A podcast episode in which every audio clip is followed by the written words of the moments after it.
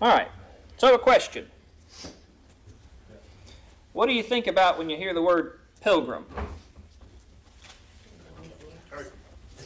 Turkey? Maybe the Mayflower? Some funny clothing choices? You're getting ahead of me. You got a better answer. When I think about pilgrim, I think about the pilgrims, right?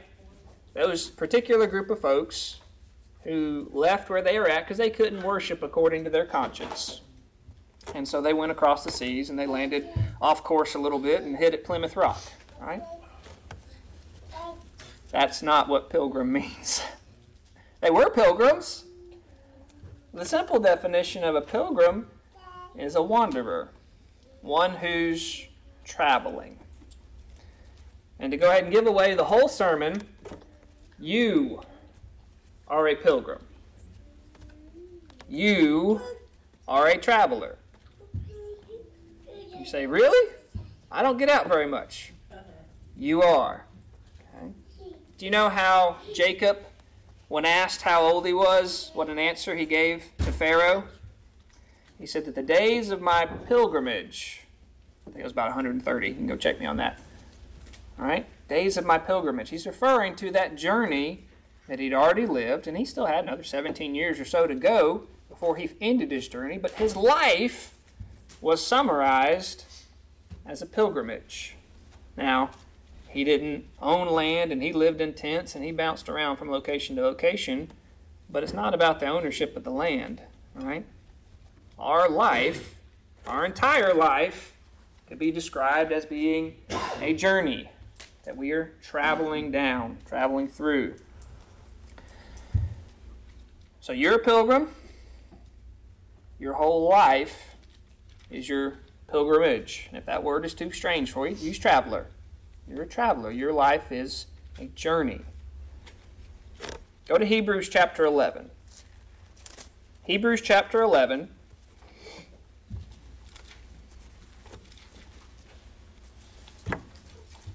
Several Old Testament saints are mentioned here.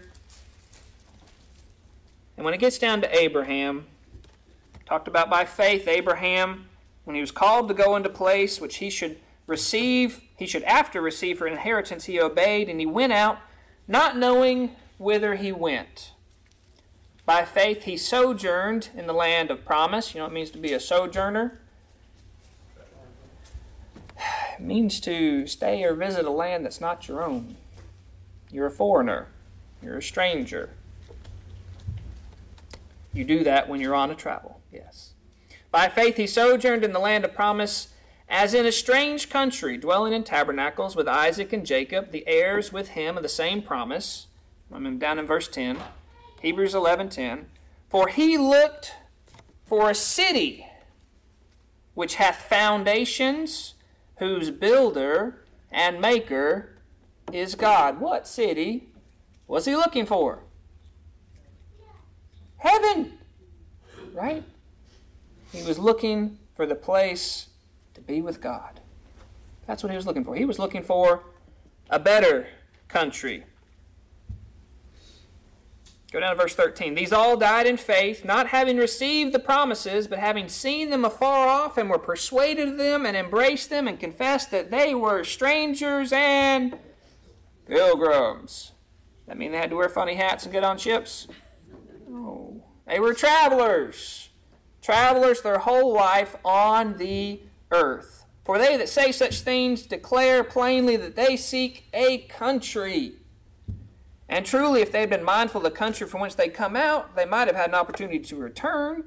But now they desire a better country. That is a heavenly.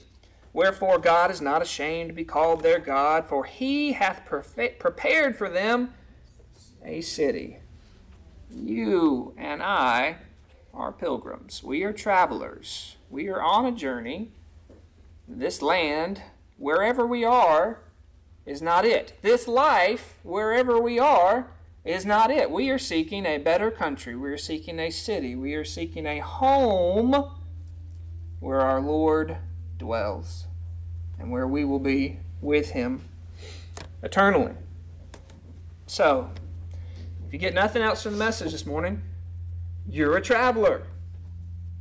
this life is not your home. But we seek a home. We have a home. We have a home prepared for us, and that we are journeying to. All right. Y'all know what a metaphor is. A metaphor is something to try to help you understand a different topic. Sometimes topics are too big to wrap our heads around, and so we try to break it down into a simpler form. Simile, metaphor, literary analysis. Y'all remember that from high school, right? All right. How about allegory? Bigger word. Allegory is an extended metaphor. It's one that goes on. There's a lot going on. I would like to try to present to you an allegory this morning. Y'all know Elliot and I took a little hiking trip. Y'all know I learned a great deal. nothing else, I'm not in good shape. if you watched any of those videos, you'd see me going, yeah, that was authentic. I wasn't putting a filter on. If I was trying to show you a different side, I would have stopped for 20 minutes till my breathing was normal and then filmed it. okay? Yes. But as I was thinking about that trek, and particularly the terrain I have not been able to get out of my mind this, this concept of an extended metaphor for our life, particularly as a traveler, one who is going home. Elliot and I, the whole time we were on that trip, you know where we were going? Home. No, not really. Yeah, really. That's that was our that was where we were getting to. Car. We were getting to our car so we could go home. There was no shortcut to get to home. Our car was at the far end of that trek, and there wasn't a way we could get there any faster. Right? It was it was there. Yeah. We stopped several times. We saw different things. None of the places we stopped, none of the things we saw, no matter how beautiful they were, were our home. We were traveling home. You and I, our entire lives, are traveling home. Okay? This world is not your home. Heaven is your home. To be with your Lord is your home. But in the meantime, there's a path you've got to walk. There's a journey that you have to travel. There's a pilgrimage to take. Okay? Now, we're all seasoned travelers in cars, right? We, we covered probably 350 miles yesterday going up funeral and seeing great grandparents. It was a great day. You know what? I was tired at the end of the day, but you know where the tired was? Just mentally. my body was fine, right? Why? Because I was sitting on my tuchus, having to depress a pedal for just a smidge and control steering wheel. That was it. I was not physically tiring. I mean, it'll wear you out. That kind of traveling is very different than traveling on foot. When you're tired in a car and you're ready for the trip to be over, what do you do? Speed up! Drive faster. I want this thing to be over. What do you do when you're walking and you're tired? You speed up? you can try. You slow down. I think that us traveling in a vehicle is not a real good comparison for our experience in life. I think traveling in a vehicle is too easy. How much stuff can you carry in a car? A lot. Much as you can fit on the inside and duct tape to the outside, right? Bungee straps, whatever you got, right? How about when you're toting on foot? You can carry, you can tote as much as you can carry, but there's a cost. For each ounce, after so many miles, that ounce feels like that ounce feels like a what? A pound. After 30 miles, it was like a ton. Okay? There's a cost. It's different. And the terrain that he and I hiked on wasn't like the terrain around here, Right? Out here, it's mostly what? Flat. There are songs, somebody, there it is, that describe life in terms of walking on foot but their terrain's wrong. Palms of Victory, 585. I saw a wayward traveler, in tattered garments clad, and struggling up the mountain, it seemed that he was sad. His back was laden heavy, his strength was almost gone, and yet shouting as he journeyed, Deliverance will come. Now he's going to keep going up that mountain until he reaches the top, and then he's going to go down to the valley below, and then angels are going to bear him away. One mountain down to one valley, which in that metaphor is death. That's not life. And so as we were walking through the Appalachian Mountains, I felt as we were going up and down and up and down, and sometimes a little bit of level, sometimes a little bit of slight slope, and sometimes a little bit of little downgrade, and then sometimes it's a, oh my goodness. And sometimes we're going down so fast, man, we're making progress, right? That felt a lot more like life to me, and I'll try and explain what I mean by that.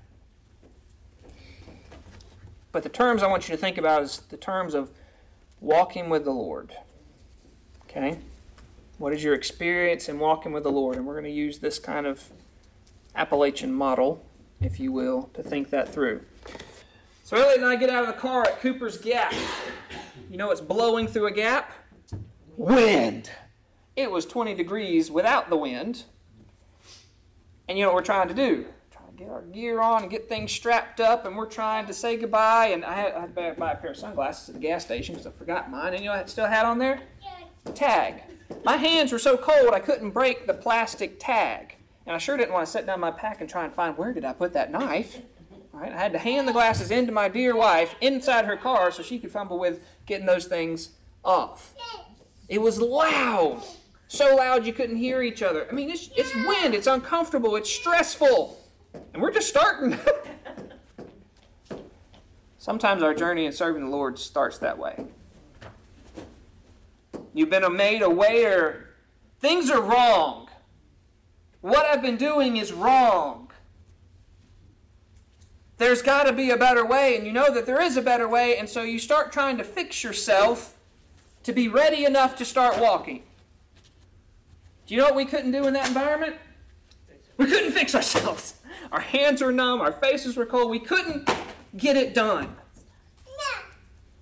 And so sometimes the best thing you can do in your walk with the Lord, particularly if it's just starting out, start walking.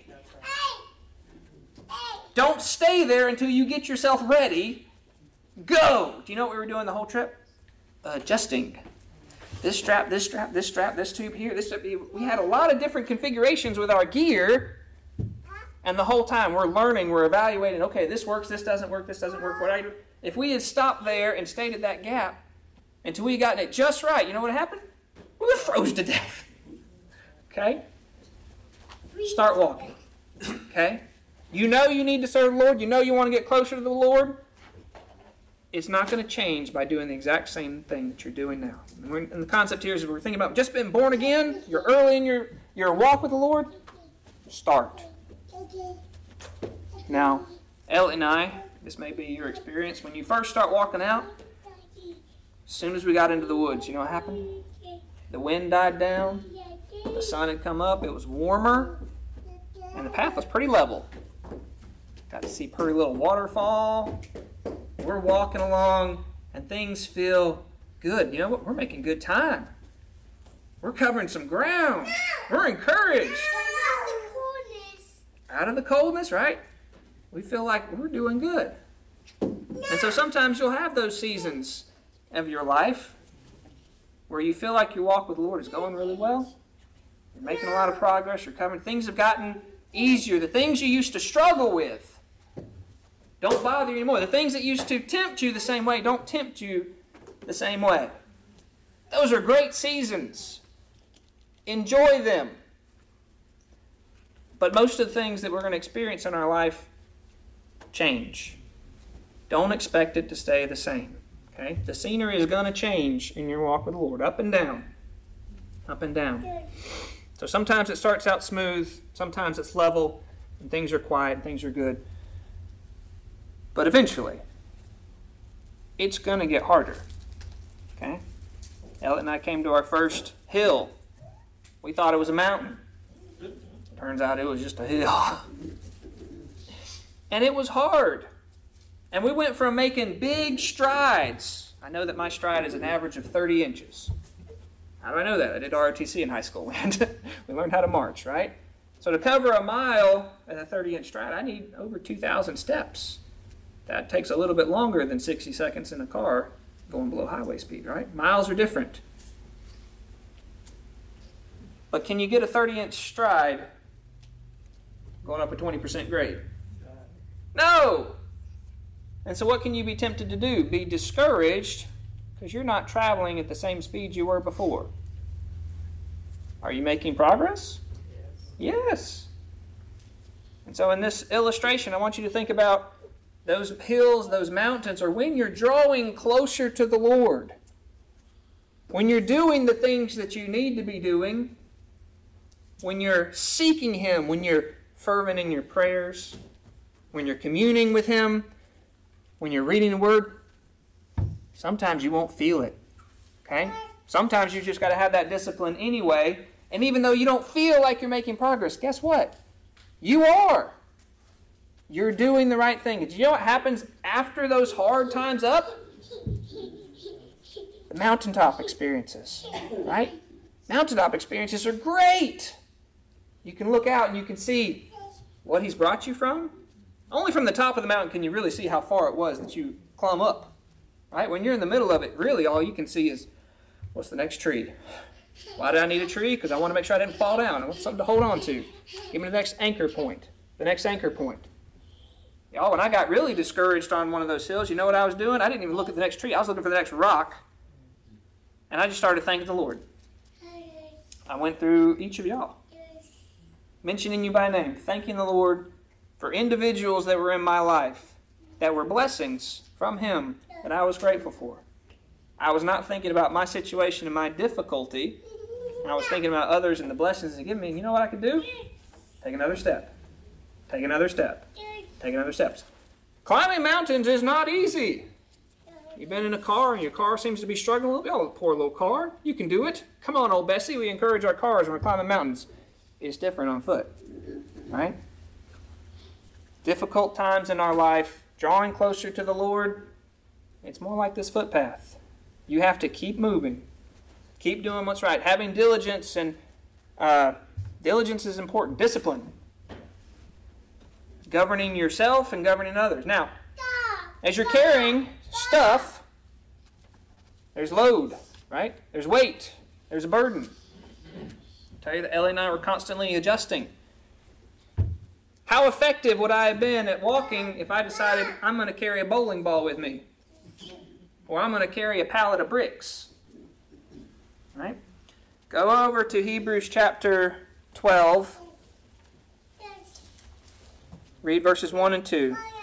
Wherefore, seeing we are compassed about with so great a cloud of witnesses, that's referring to all those saints from chapter 11, let us lay aside every weight and the sin which does so easily beset us, and let us run the race with patience, the race that is set before us, looking unto Jesus, the author and finisher of our faith, who, for the joy that was set before him, endured the cross despising the shame, and is set down at the right hand of the throne of God. Where's home? The home is there at the throne of God.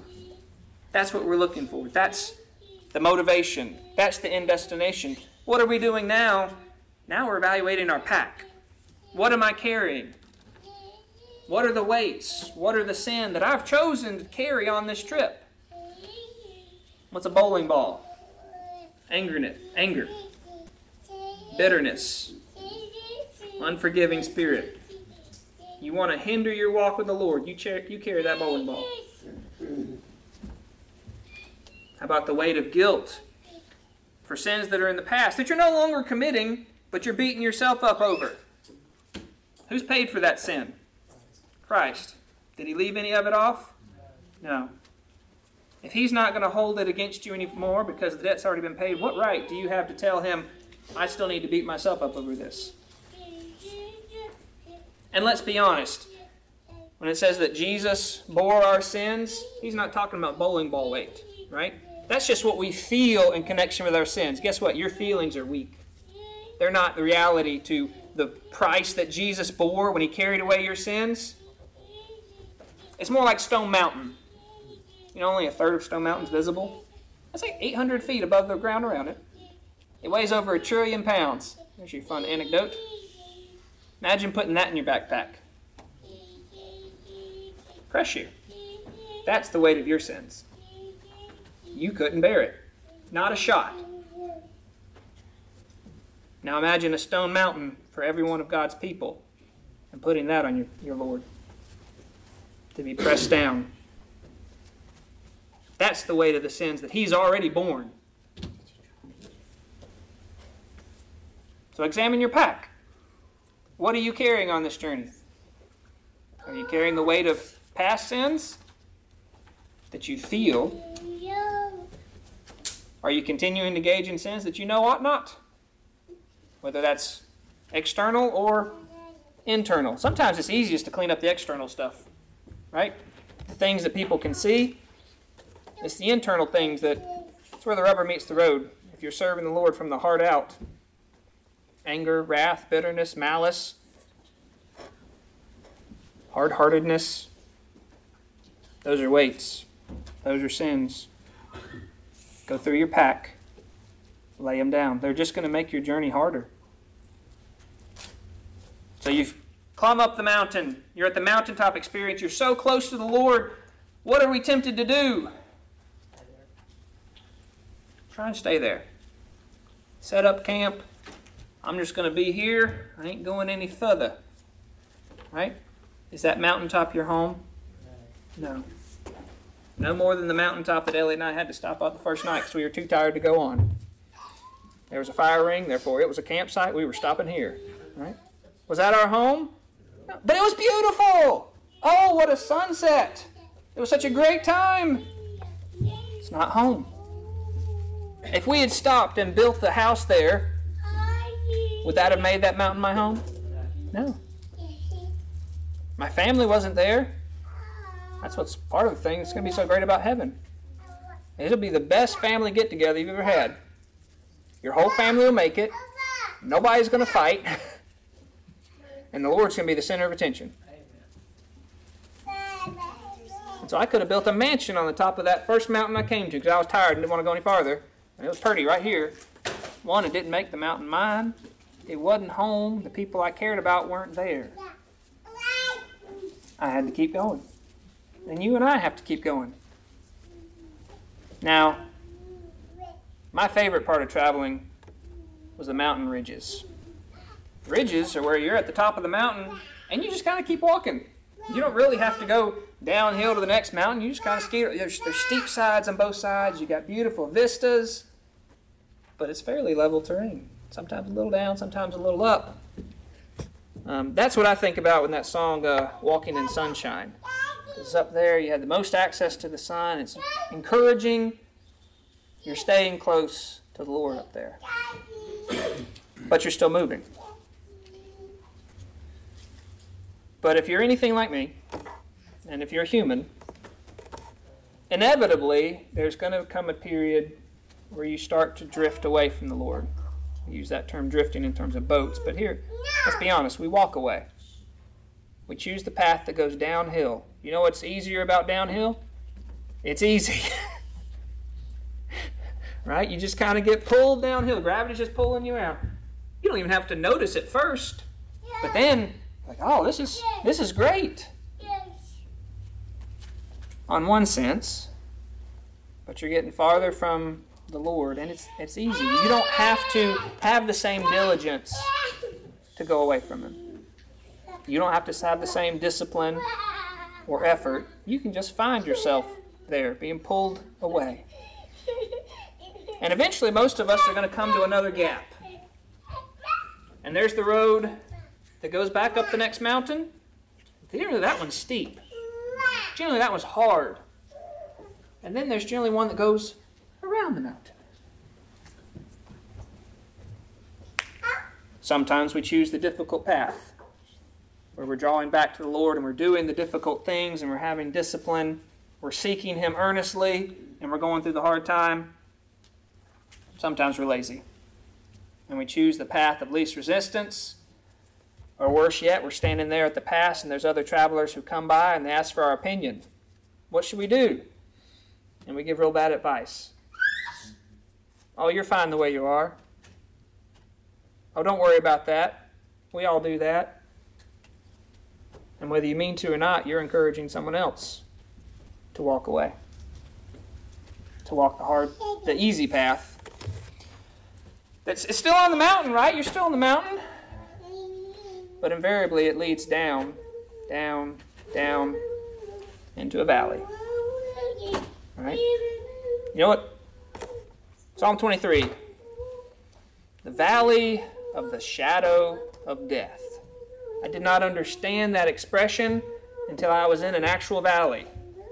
They're dark. You know why? Because you have mountains on either side of it, and guess what doesn't get down there very much during the day? Sunlight. Sunlight rises late, sets early. And by the time it gets to the bottom, it feels pretty cold. And you know what's hard to get out of valley? You know what's hard to get out of? Valleys. Right? You can't just walk straight up those valleys. Right? They're too steep. Inevitably, you got to take a long way that kind of goes around and works your way up. Valleys can take a long time to get out of. You may not feel encouraged along that way. And at some point in our life, we're going to go through valleys with our walk with the Lord. Does that mean you stop? Does it mean you just give up? And say it's not going to get any better? Let me ask you this. If you're on a hiking trip and you sit down to wait for the scenery for, to change, is it going to? And why does so often in our life we just, well, I'm just going to get up. I'm, I'm, I'm not going to go any farther. Right? We get discouraged. The truth is, is we got to keep, keep walking. Keep moving forward.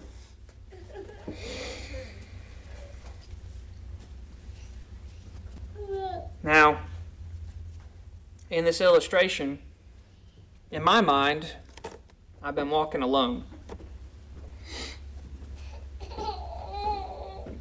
And in some senses, that's true. Because your life and your journey is going to be different than mine. We may have to go through similar hard times. We may even have similar sins at times. But your journey will be different than mine. Your times of up will be different than my times of up, and my times of down will be different than yours.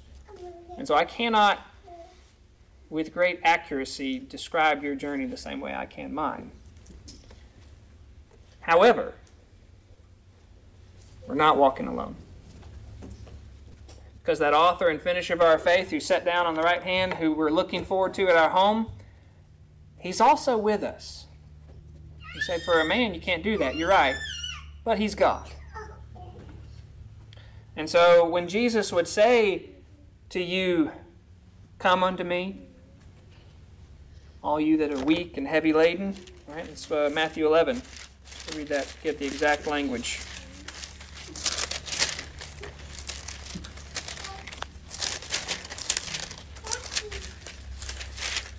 Matthew 11, 28. Come unto me, all ye that labor and are heavy laden and I will give you rest.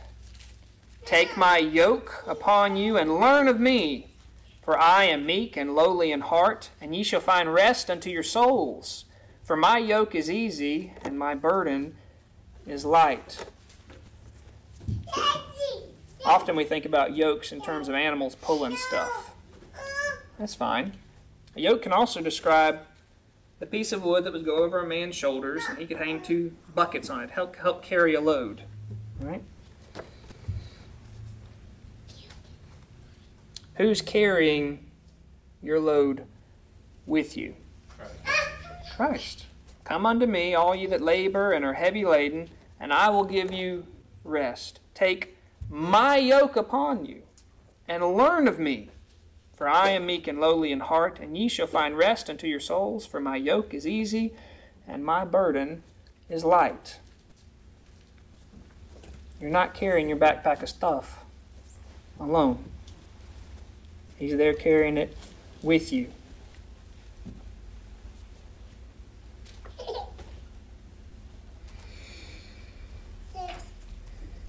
He's the one who, through gentle prods of conscience and conviction, will let you know when there's stuff in your pack you need to let go.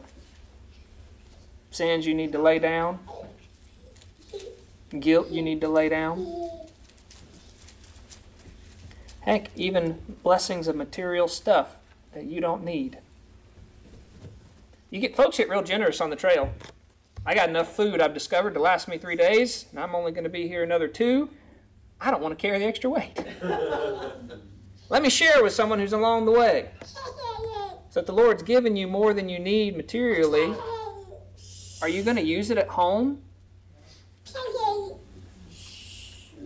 Perhaps He's given it to you so you're ready to give to someone else along their journey. And that could be material stuff. That could be spiritual stuff. You have words of encouragement, words of scripture, prayer that have lifted you up through difficult, dark times. And you come along another traveler who you may be seeing about to go down that path that leads to the valley. Well, I don't want to say anything. It might hurt his feeling. I want to say something so you can avoid a whole lot of heartache. I can't make you listen to me. But I can tell you and tell you out of love, not because I think you're a dummy for going down that path, because if we're all honest, we've all gone down that path. You can't look down on someone when you've done the same thing. But out of motivation for love and desiring the good of somebody, we'll open up our faces. Or you see someone who's struggling up the mountain. They're trying. They're doing what they're supposed to do, and yet they're discouraged and tired. Encourage them. Keep going. What you're doing is worth it. The thing at the end that the Lord has bought and paid for, the home that you're journeying to, keep moving.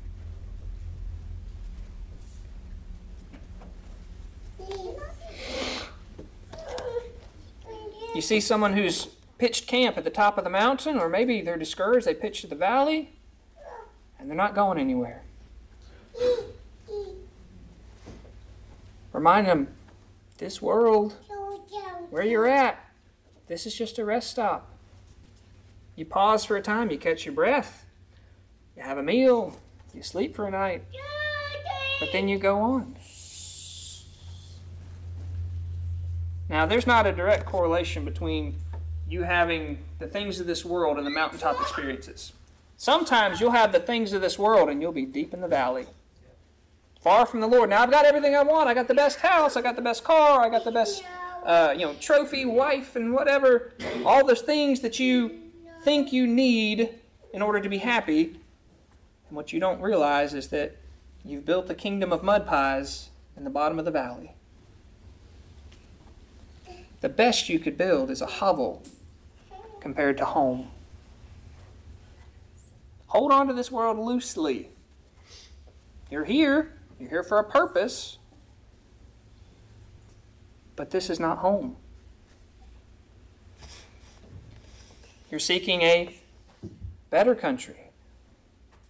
Don't be deceived, no matter where you are in your journey, whether it's kind of kind of calm or it's difficult or Heaven help you if it's easy. Because if it's easy right now, you need to be on guard. Because you're probably walking farther from the Lord than closer to Him. But wherever you're at, this is not it. At the closest times around the Lord, it probably won't last. Because you're a sinner, and this is a sin cursed world, and that's what we do. We exist in sorrow and pain and labor. But you know what? Those are features of this world. They don't get to come in at home. When you're at home with the Lord, it's perfect. In perfect way we can't can't even understand. Everything we do is marred. Everything is imperfect. Everything is touched by, oh, we could have done that better, or it's not going to last. Right? The best thing you've ever done or ever built, leave it out in the sunshine for a day. Okay? A year. A hundred years. Is it still there? About a thousand years? I mean, the Colosseum is just massive, wonderful big feature of architecture. And it's a hollow shell at this point. No. And yet, home is permanent. Home is abiding. Home doesn't end. So, if you're a traveler and you're a stranger, and the world that you see around you seems to be just imploding with doing the wrong thing and inviting you to do the wrong thing, do you have to be discouraged? No, this ain't your home. You're a foreigner here, a traveler, an ambassador, an ambassador who's been called back to their home and is on the journey. So travel lightly. Check your packs. What are you toting that you don't need? What are you toting that's slowing you down? What are you holding on to about this world that's not your home? Lay down those sins. Lay down the ones that you struggle with. You struggle with them because you enjoy them on some respect. Will they make it easier to draw close to the Lord? No. They'll make it more tempting to take that path of least resistance, the one that kind of pulls you downhill.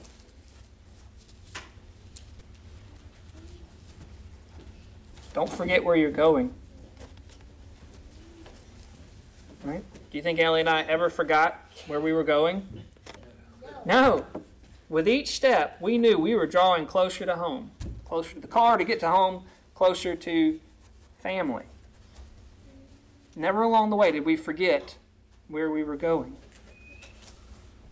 When times are hard and when times are good, remember where it is that you're really going. And be on guard. Be on guard when things feel easy.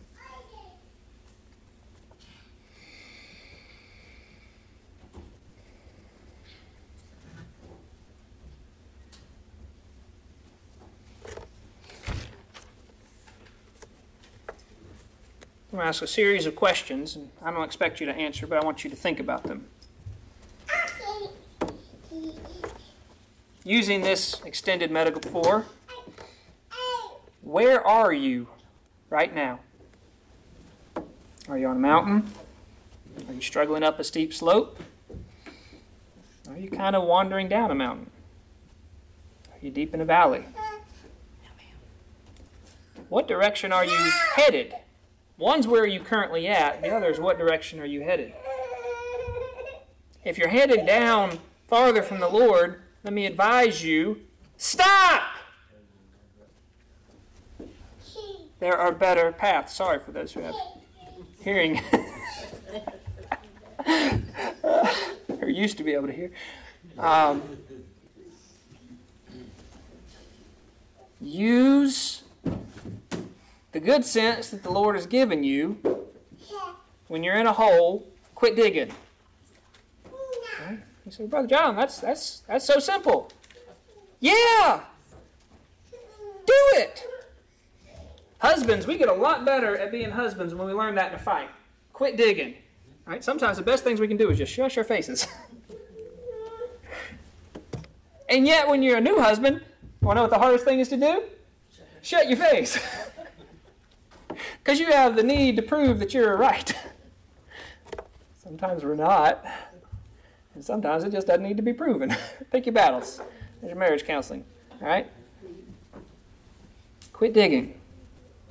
If you're going the wrong way, stop. If things are easy in your walk with the Lord, be on guard and start looking how can I draw closer? You say, what do you need to do? It's pretty straightforward.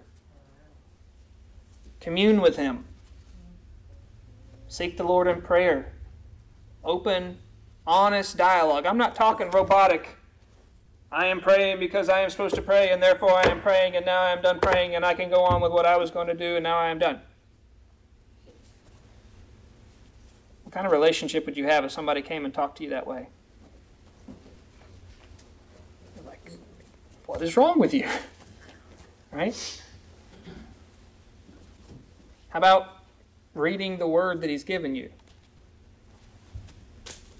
Well, if someone wrote me a note and I read the first line and thought, well, that's enough for today.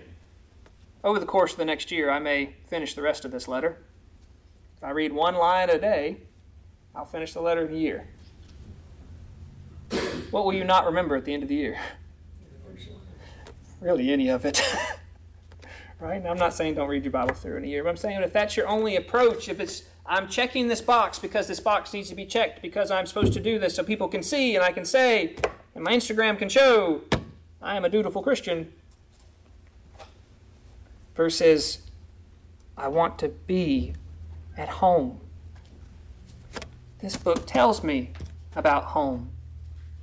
Tells me about the one who prepared that home for me and what a cost that was. That this applies to me because the Lord loves me. So, where are you right now? And what direction are you headed? What are you carrying with you? What do you need to lay down?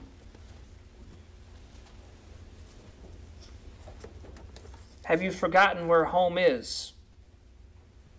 Or have you been seeking to build an earthly kingdom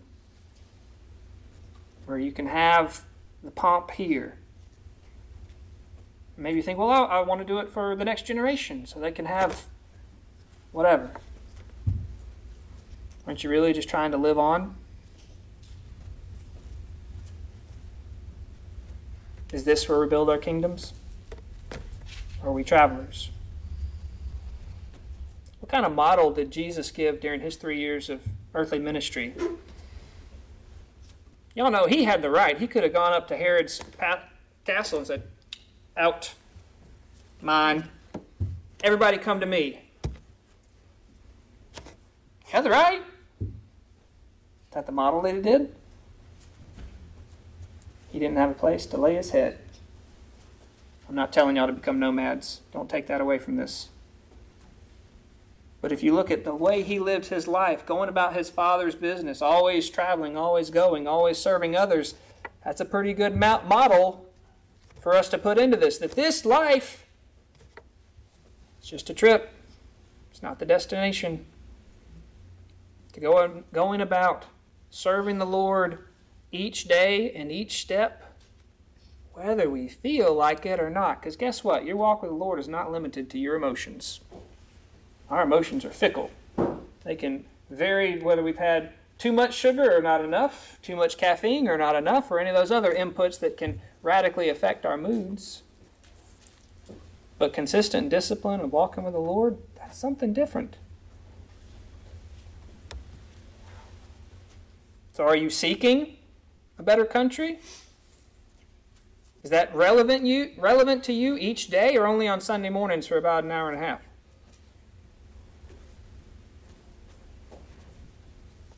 Are you moving?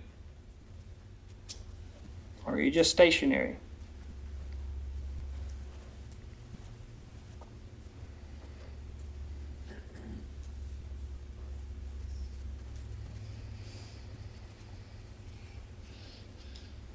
Do you feel like you're not making any progress? feel that way? You may be looking too closely at the scenery around you. Nellie and I were climbing Springer Mountain. It had a rock path that went on for forever. That's the way it felt. I mean, it was probably only a couple miles, but after going 20 something before that, you're like, are we ever going to get up this thing? And if you're looking at the individual rock in front of you and the individual rock behind you, you may feel like, I haven't made it anywhere. And so sometimes we need to zoom out from our lives and go back to where have we come since the Lord first dealt with us? Look how far the Lord has brought us thus far, and we haven't walked alone. Christ has been with us. We're bearing a yoke that He's designed.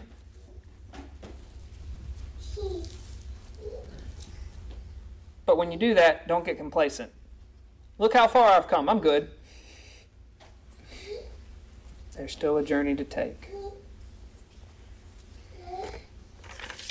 That last song that we called out, 182, God's promise.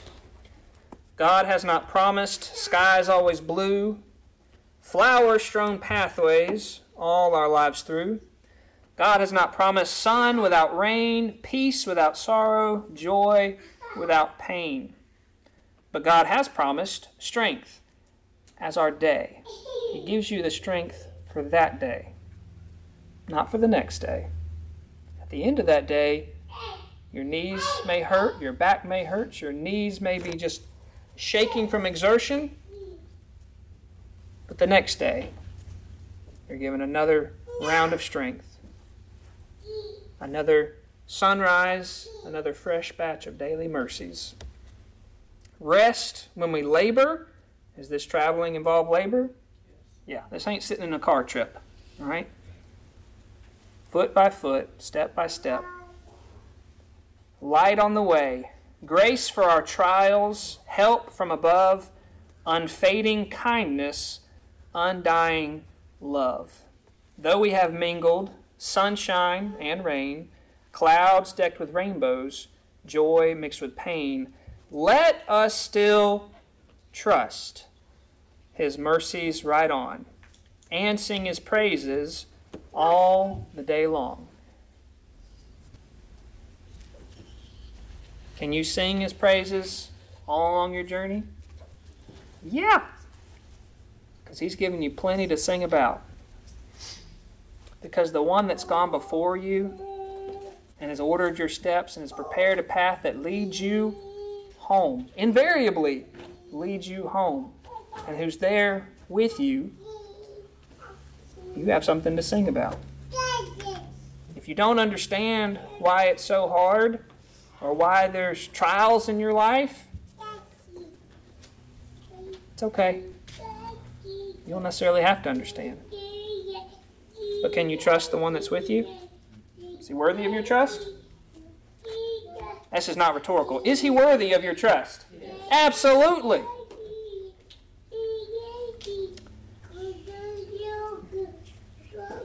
Our lives will change.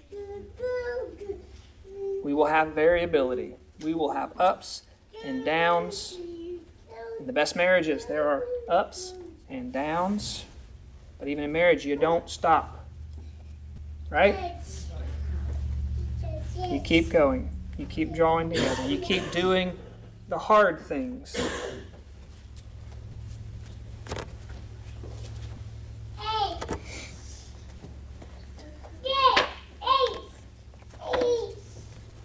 I it, but I want to read a little bit of 600.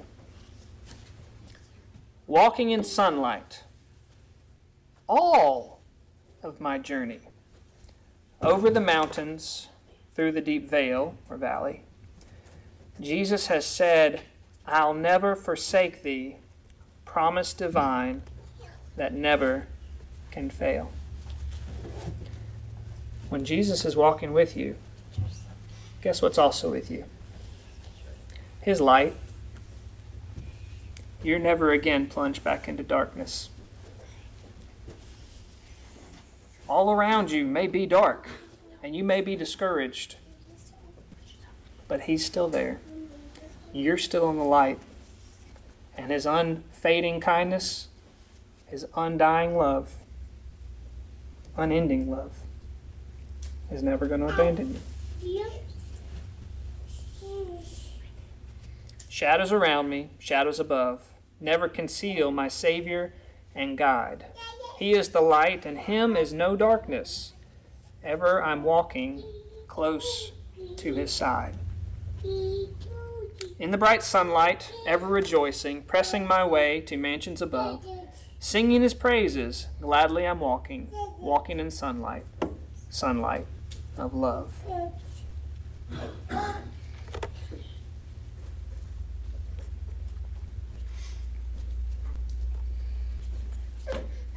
The one who's borne the weight of your sins and prepared the home for you is guiding you along.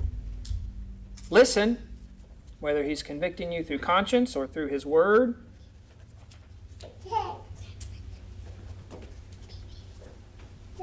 But he will lead you to him. You will be with him. This journey, I don't know how long your journey is going to last.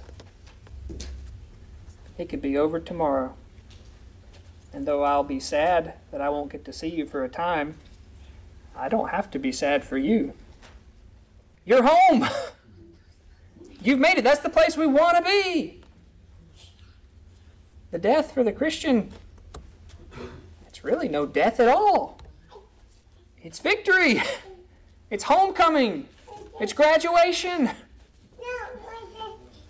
You've made it. Not by your own strength. The Lord's been carrying you. But I want you to be encouraged. I want you to be convicted.